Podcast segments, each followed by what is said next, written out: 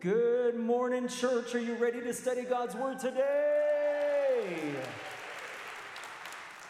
Well, this is the end of our series uh, for rhythm today. And then next week, and I'm going to tell you a little bit about this at the end of the service, but next week we start a series called Give the Greatest Gift of All. And so that will be our theme throughout the month, and it's going to be fantastic. I cannot wait. I promise it is very likely that you have not heard a message exactly like the one next week. And I'll give you a little highlight about that, hopefully, at the end of the service.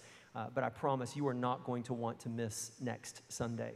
But today, as we wrap up this rhythm series, we're talking about uh, the, the concept of identity that many times the, the reason our lives get out of rhythm and we start heading in the wrong direction, it's because we forget who God created us to be. Not what the world says about us and the rhythms of the world, but what God says about us and the rhythm of walking our life through the identity and the mindset that He has called us to. And I think one of the greatest communicators uh, of that truth, of identity, and who God has called us to be and what God has called us to do is the fella who pastored this church for over 40 years. Would you welcome today Dr.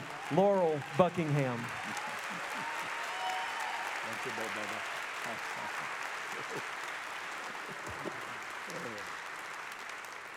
I have to tell you that your pastor is scary because he doesn't even hardly know what I'm talking about this morning, and yet he was able to give you the real essence of what I want to share. Anyway, wonderful to be here, and a couple of things I just got to say before I start preaching, so don't start timing me yet.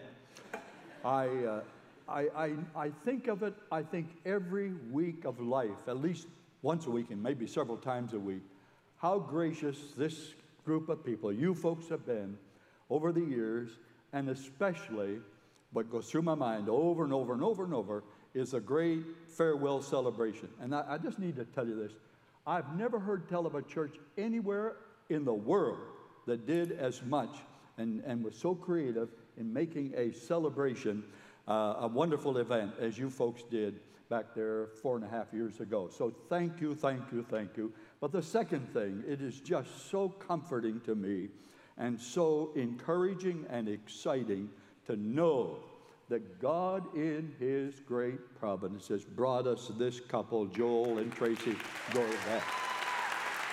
And, and, and I, I just feel like I can say with the utmost confidence, without any doubt whatsoever, that the greatest days for God's work in this church and in this city are ahead of us. And we're just looking forward to seeing all that God is going to do. And God, we've got a God that believes in us. And I, I just am so glad for what Pastor Joel said concerning the message this morning. I would like for you just now to turn in your Bibles to Judges chapter 6. And the title of the message is, it's going to go up there someplace, I do believe. The title of the message is from a nobody to a somebody. Have you ever felt like you were a nobody? Anybody ever felt that way? I mean, I don't think there could be anybody that felt that way more than I felt. I knew a guy that in his teenage years, and in fact, I still know him, know him well, and in his early uh, adulthood, who was down on himself in a way that, well, he probably had understandable reasons to be down on himself because he was no good at anything. I mean, he was no good in school, he was a terrible student. He was, he was not an athlete at all. He couldn't do anything in sports. He, uh, he, he hated the way he looked, even though he had hair. He still hated the way he looked, and, but he had hair when he needed it, and so that's a, that's a positive. And there was just, he was not musical. Uh, he, he just floundered at everything. He was brought up on a farm. He could not farm everything he touched on the farm. He broke the machinery. There was just, there was just nothing in, in him that anybody could see, and certainly he didn't see about himself that was of any great value. He, he never, even though he was interested in girls, I don't know what age, but uh, he never went out with a girl until he was 18 years of age. And the reason he didn't is because he felt so terrible about his appearance and his personality. Uh, he had two buck teeth. One of them got broken off in an accident, and that didn't help him in his self image at all. And so, the only reason he ever went out with a girl when he was 18 years of age is because he was forced, more or less, into a blind date. And, uh, and that's how that all started. Well, I knew that guy very, very well, know him very, very well, because I'm that guy. And, uh, and, and so I don't see how anybody could have felt more hopeless, more helpless, so as, as in much pain. I mean, there's pain that goes along with that. And, uh, and, and you just don't know what in the world's ever going to happen and what the future holds for you. And, and I feel like there's so many people that have been put down, held down, told them, told they're never going to amount to anything, have been told that they, they, were, uh, they were wrong in the way they functioned and they're always going to be that way. They're never going to change. And, and, uh, and all the focus was on their limitations until they buy into that and they get to believing that. And sometimes people spend a whole lifetime in that realm. Well, there's a guy in the Bible that I think fits that description that we've just brought before you. And so if you turn and look in Judges chapter 6, and we look at the 16th verse, excuse me, I have not got the right verse, the 15th verse, and the Lord, but, uh, but the Lord, Gideon asked, How can I save Israel? My clan is the weakest in Manasseh, and I am the least in my family. He just had a image that he was of no value whatsoever. He was farming. Now, it was a terrible situation in Israel at the time because the Midianites had come over that land like a bunch of grasshoppers and just consumed the land so that the Israelites were hiding in caves, were scared to death, were starving to death. And so it was a terrible, terrible situation. And, and so when Gideon felt God wanted him to do something. He just couldn't see how that could ever be. And, and I, I felt the call to ministry ever since I was a kid, and it just made no sense. How in the world? There's just no way. I had such a bad feeling and fought the call so hard because I didn't see how that could ever amount to anything that I was physically sick because of being somewhat mentally sick and having such an extreme inferiority. And so I identify here with Gideon, and I expect there may be many other way, many other people here today that are in the same page. But here's what I love: God is able. We just sang that. If we believe, Jesus came to give life to the fullest. That's what the Bible says. Now, don't you think if He came to give us life to the fullest, that everybody in this place who knows Jesus ought to be able to experience life to the fullest and become and be all that God meant for you to be. And I think that's going to mean great things for so many people who feel so hopeless and so many people who feel so put down. Look in in well I've already said that. Look in verse 15 and you see how how he felt about himself. But I want you to see some things that are so interesting to me about how God functioned towards Gideon, and I think it's a lesson for us how we should function as God's people. The first thing we see was is affirmation. We see the affirmation that came from God. Verses 12 and verse 14. It says, When the angel of the Lord appeared to Gideon, he said, the Lord is with you, mighty warrior. you know, you, just, you read that and you just laugh. I mean, here's this guy that felt like he was absolutely useless and helpless and couldn't do anything. And God is looking on at him and saying, You mighty warrior. I mean, that just makes no sense whatsoever from the human perspective.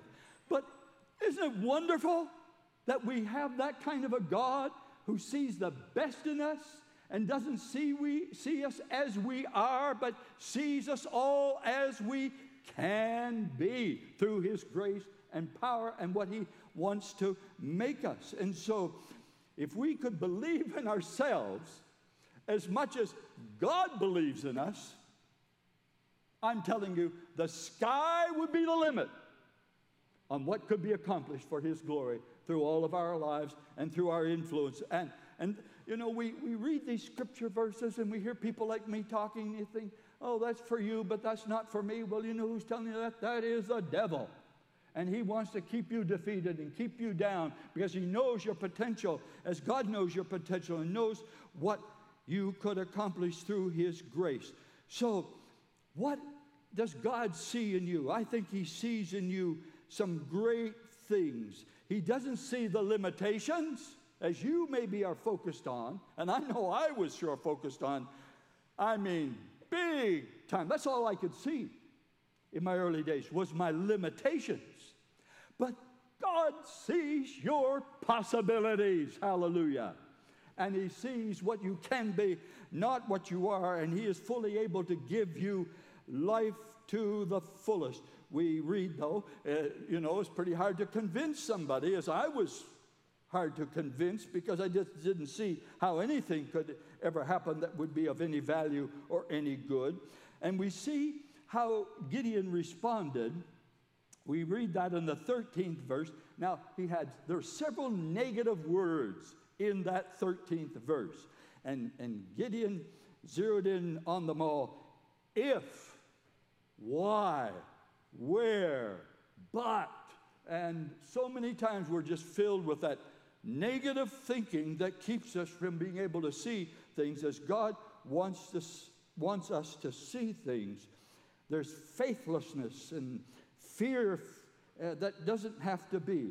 So, every one of us, here's what I would like for you to hear in regard to God's affirmation. Every one of us can be more than what we now are through His grace and through His power. Do you hear that? Do you believe that? Every one of us can be more than what we are through His grace and through His power.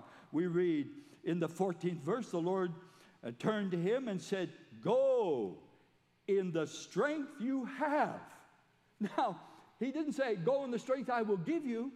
God saw that he had strengths that could be used for his glory. And so go, he said, in the strength that you have. And God sees strengths in, in all of us here today that may think that we know we don't have any strengths at all of our own. But then he says, and save Israel out of Midian's hand. And then he said, Am I not sending you?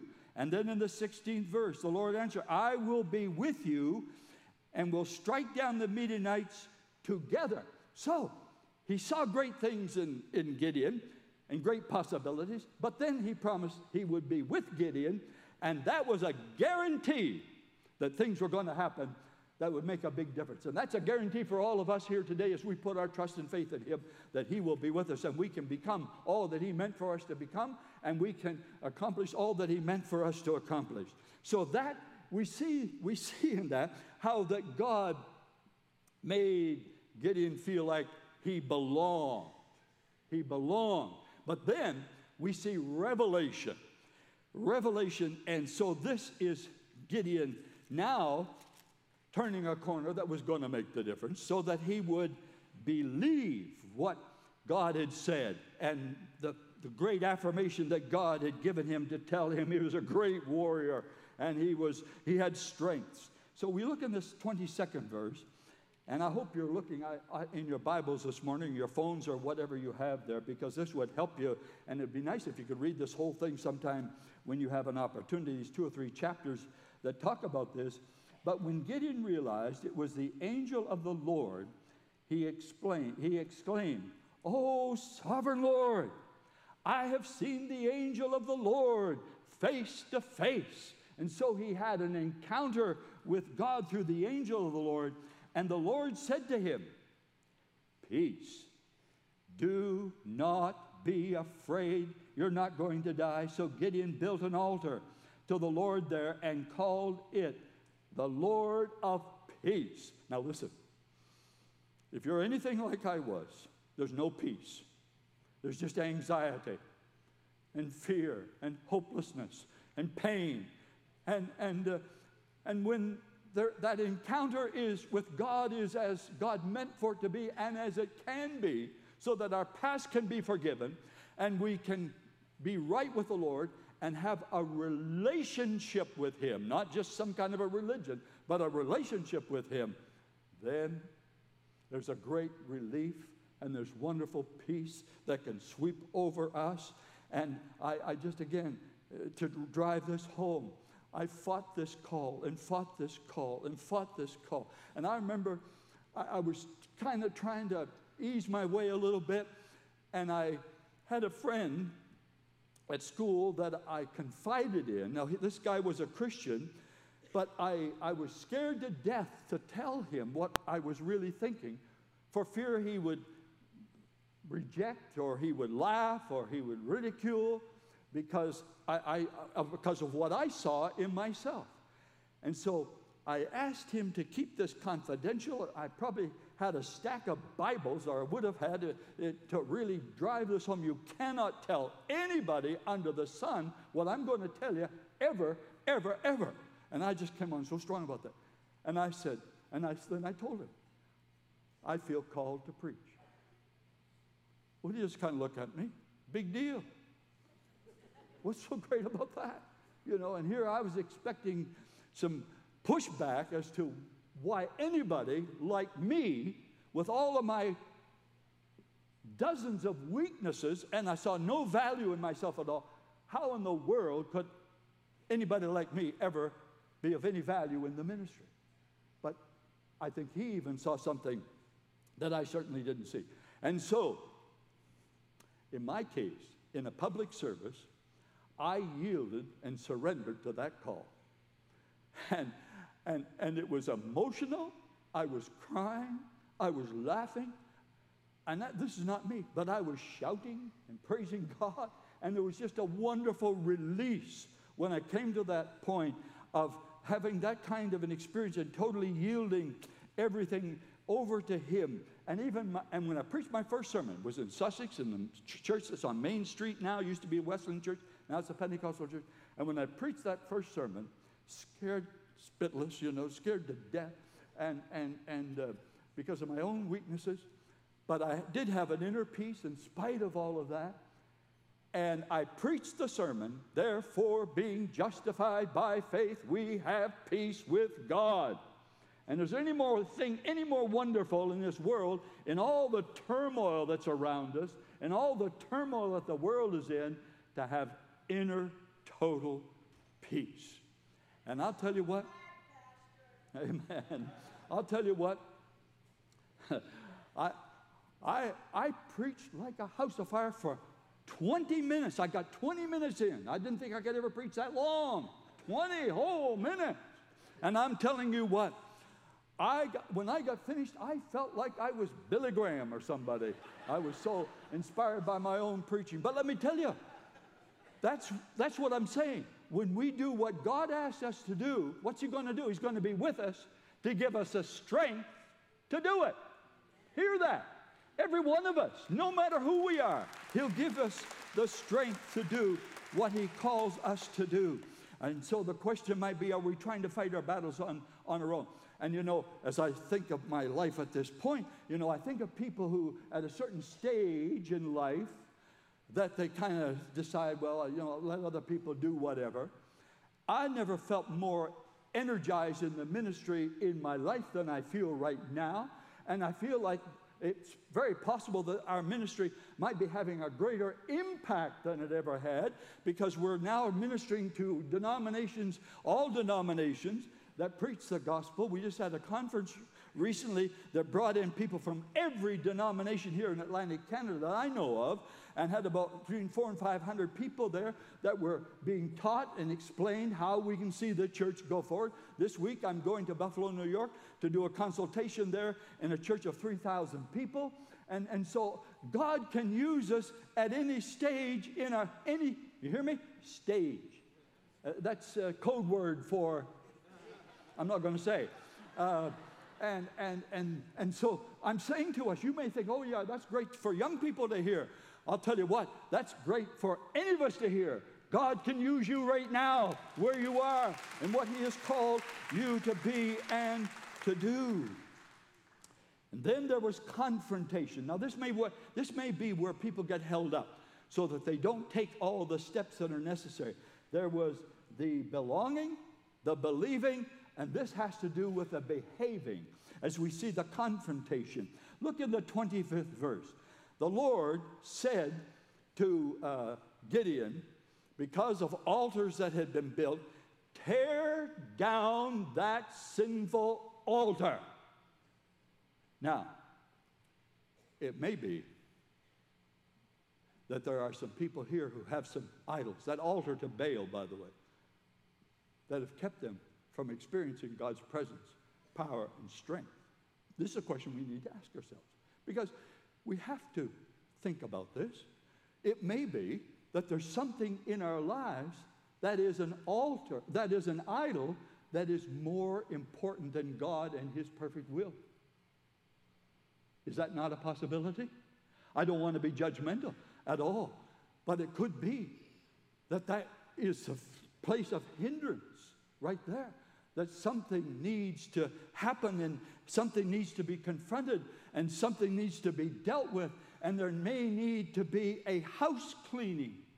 There may need to be a spiritual house cleaning. There may need to be uh, something happen whereby some things are cleaned up and we need to clean up our act in order to move on. That's always a possibility. And because of hanging on to an idol, hanging on to something that is really not that important, a way of life, a lifestyle, uh, a habit, or, or whatever it might be, to keep us from experiencing the full power and presence of God is just not worth it. And so, man, now listen, uh, for, for any of us here, what Gideon had to do in tearing down that altar to Baal, what we have to do, if there's some idols, is nothing compared to what he had. His life was in danger. He could have been killed, but he was prepared to take the stand for God that God asked him to take in order that he could be doing what God wanted him to do so that he wouldn't be hindered in any way. And he tore down the idol. And I would say, What's your idol? If there is one, this is the time to do something about it. Then there was transformation. Verse 34, it says, The Spirit of the Lord came upon Gideon. Hallelujah. There was a power that was beyond Gideon, the power of the Holy Spirit. After that, the Holy Spirit has come upon you, shall receive power. When we have peace, that kind of equals power. When we're totally surrendered to God's purpose and plan and, and allow the Holy Spirit to come in to cleanse and to fill, here we see is where Gideon really began to be a loser, uh, uh, went from being a loser to a leader. He went from being a whiner to a winner. He went from being a zero to a hero because he obeyed God and was willing to surrender all so that the Holy Spirit would come upon him and he could be and do what God had called him to do. And what he did is just so phenomenal, it's beyond imagination. But this is what God can do. I'm telling you, it's just as real today as it was back there. Look in the 17th verse of the 17th chapter, and we read where he said, Now, this is Gideon talking. Now, here's this weak, humble, inferior, uh, scared to death guy that felt he was the least of the least of the least of the least. And here he is now before 32,000 people that he got his volunteers to fight against the Midianites. And I'm not going into details about all of that because that's not the point of the message here this morning. And, and, and he says to the 300 that he decided that he would fight the battle with, there's 135,000 Midianites, and he was going to fight those 135,000 with 300. Now, I'll tell you what, I think part of the reason for that, he knew they were totally, totally dedicated. I remember years ago when I was trying to get things going in ministry and things going in this church, I felt like I had to have everybody with me if we're going to go forward. And a friend of mine said to me something, two things he said that I never forgot. A guy that I highly regarded, had the highest respect for as a pastor. He said, Laurel, you get what you go after. And the second thing he said to me, you've got to go with the people who will go with you. And I found a few people, not very many, that really bought into the vision, bought into the dream of what God wanted us to do. And I connected with those people, and God began to bless, and other people began to get involved because we went with those who would go with us. Well, this is what this is what Gideon did. So he had these 300 dedicated people, and he formulated a strategy. Now, I, if I was doing a seminar, I could talk about this forever. But his strategy was creative, unheard of. That's what God can do. That's what God can do. When we are totally surrendered to Him, we'll have creativity. We'll figure out ways to do whatever needs to be done. And, and, and, we can be just as creative. In fact, we can be more creative than any other people in the world, in Hollywood or in the government or wherever, because if God is with us, that will stimulate our creativity as a result of our total surrender to Him. And He had a strategy that was unheard of, and the 300 people beat the Midianites. They started killing each other, and the rest is history. They won the battle with 300 people. Now, your response may be I can't see myself really being any different. I really, I've been this way forever. I can't see myself being any different. Well, you know something?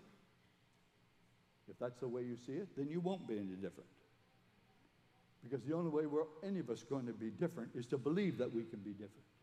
And believe in the power of God that can make us different. And be willing to tear down the idols and do anything and everything that might be keeping us from being totally in His will and in His purpose.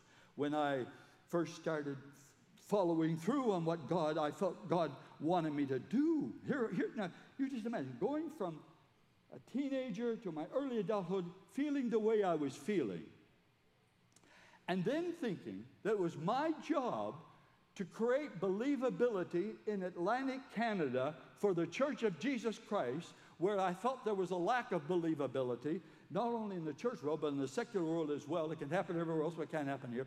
To create that believability, who do I think I am? You know, that's being so presumptuous. But it wasn't about me and feeling that I had anything of great value, but it was all about God and what God could do through me if I tore down the idols and was totally surrendered to His purpose and His will. And consequently, you, the rest is history in what we're seeing God do and seeing this church go on to become much more effective than it ever was when I was here. And we're just so thankful to God for all of that. Now, what did it take? What did it take? It took, I had to go from unbelief to belief. Gideon went from unbelief to belief. Gideon had no confidence in himself or anything else was filled with total unbelief. But listen to me unbelief is the sand in the cogs of the machinery of life that grinds those cogs and causes them to wear down and causes the machinery of life to be totally unproductive and painful. That's what unbelief does. But belief believing in God, believing in yourself because of God, helps us to pour the oil in the machinery and the cogs of life that causes that machinery to run smoothly like silk and to produce what God meant for it to produce. Gideon was a nobody who became a somebody because he trusted God. He trusted God to do what God wanted to do through him. And he wants to do things through all of us here today that will bring honor and glory to his name. Do you believe that? It's really true. Every one of us, I don't care what you've been told about yourself, what somebody else has said about you, what you feel about yourself. Some people have, are ashamed because they've been victims of abuse of all kinds. Some other people are ashamed because of things they've done in their life and they feel like because they've been so bad or whatever the case may be, there's no hope for them. Oh, hear me this morning. There's hope for every person in this place today as we put our trust and confidence in the Lord.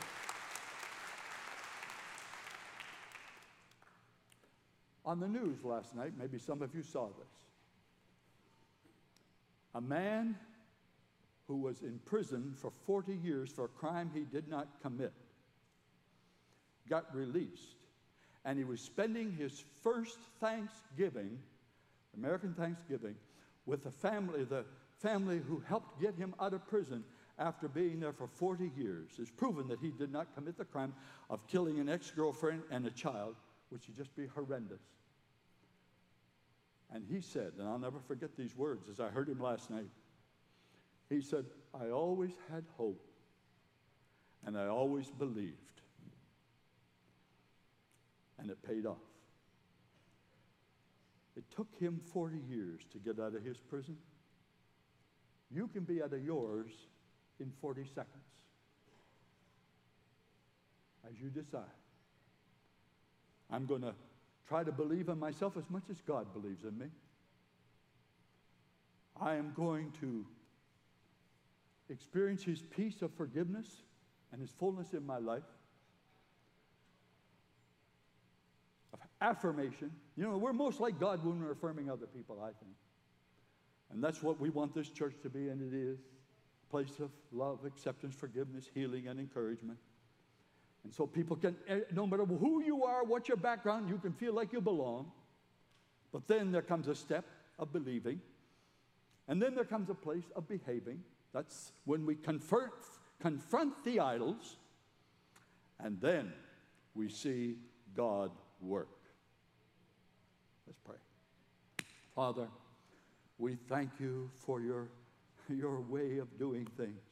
We thank you, dear God, that you believe in us. You want to see us experience life to the fullest. You want us to experience the peace that you only can give. You want us to be at our very best to reach our fullest potential for your honor and glory and for our own satisfaction. And now, Lord, I just pray in the name of Jesus for anybody here who does not have that relationship with you, that even as I pray right now, they might pray and say, Lord, I want to have a relationship. Please forgive me of anything that's kept me from that relationship. And please come into my life and make me your child. And it may be, Lord, that there are others who serve you, but they haven't really believed in themselves and believed in you in a way that you believe in us. And maybe there's some idols that need to be confronted. And Lord, whatever's popping in their heads right now, I pray in the name of Jesus that this a decision will be made to be deliberate and intentional about tearing down those idols, making you more important than anything else that might be important. So then, they will be able to go forward as Gideon went forward, and he said, Follow me to the, to the people. In the 17th verse, that 7th chapter, follow me and do as I do. Because he had the trust of the people, and because the confidence of doing what he would do would be doing what you wanted him to do, that great things were accomplished. And Lord, I pray it may be so in each and every person here in this place. In Jesus' name, amen.